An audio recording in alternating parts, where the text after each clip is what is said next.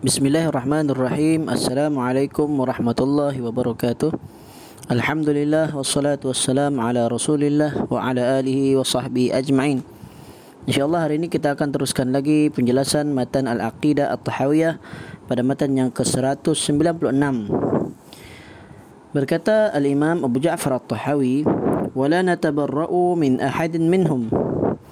Maksudnya dan kami tidak natabarra' uh, bersikap barok yakni uh, memusuhi atau membenci atau berlepas diri terhadap salah seorang dari kalangan mereka. Ha, maksud mereka sini adalah kesinambungan dari matan yang ke 194 sampai 195 di mana uh, Al-Imam Abu Ja'far At-Tahawi menceritakan tentang para sahabat Nabi. Kerana ahli sunnah wal jamaah mencintai para sahabat Rasulullah sallallahu alaihi wasallam namun dalam mencintai para sahabat uh, para uh, uh, ulama ataupun ahli sunnah wal jamaah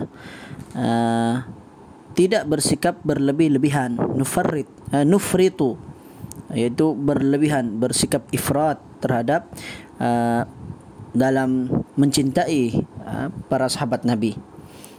Kemudian sambungannya 196 kita tidak bersikap eh, ini kami sini ini ahli sunnah wal jamaah tidak berbarak bersikap uh, anti ya, ataupun menolak memusuhi membenci. Uh, itu adalah di antara makna barak ataupun berlepas diri terhadap salah seorang dari kalangan mereka yakni para sahabat Nabi. Kata Syekh Salih Fauzan ya, dalam kitab beliau ini yaitu At-Ta'liqat Al-Mukhtasaratu ala Matn Al-Aqidah At-Tahawiyah. Kata beliau ha, terjemahannya dalam poin ini ha, ini dalam isi penting uh, kali ini yakni pada matan yang ke-196 ini terdapat isyarat terhadap apa yang dilakukan oleh golongan Syiah yang bersikap anti maksud anti ini memusuhi bersikap barak kepada sejumlah para sahabat Nabi khususnya Abu Bakar, Umar dan Uthman.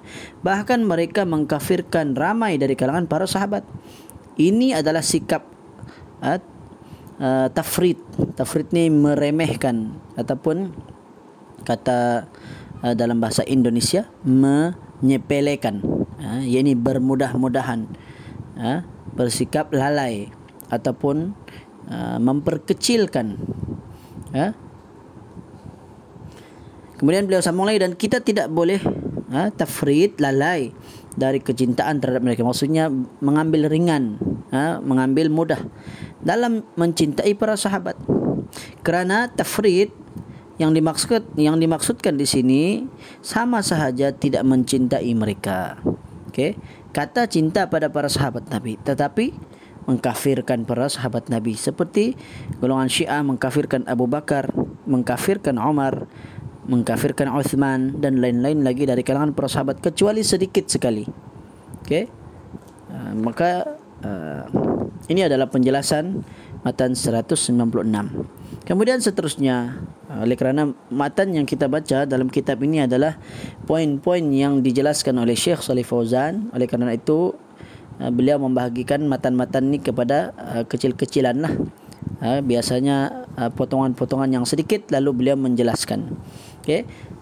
Uh, dan itu sahaja pada matan ke-196 kita lanjutkan matan yang ke-197 wa nubghidu man yubghiduhum ya masih lagi ber, uh, kaitan dengan matan ke sebelumnya Maksudnya kami benci kepada orang yang membenci mereka, yakni para sahabat Nabi. Yani kami di sini siapa? Ahli sunnah wal jamaah. Ahli sunnah wal jamaah membenci pada orang yang benci pada sahabat Nabi. Yani orang yang memusuhi sahabat Nabi, maka kita juga memusuhi mereka. Ya. Kata Syekh Salih Fuzan, sesiapa yang membenci para sahabat, maka sesungguhnya dia membenci agama. Kerana para sahabatlah yang membawa agama ini dan mereka adalah pengikut-pengikut Nabi sallallahu alaihi wasallam. Sesiapa yang membenci mereka, mereka eh, maka dia benci kepada Islam itu sendiri. Dan ini menunjukkan bahawa di dalam diri mereka tidak ada keimanan dan juga menjadi bukti bahawa mereka tidak mencintai Islam. Okey. Hakikatnya bila mereka membenci sahabat sama saja mereka benci agama.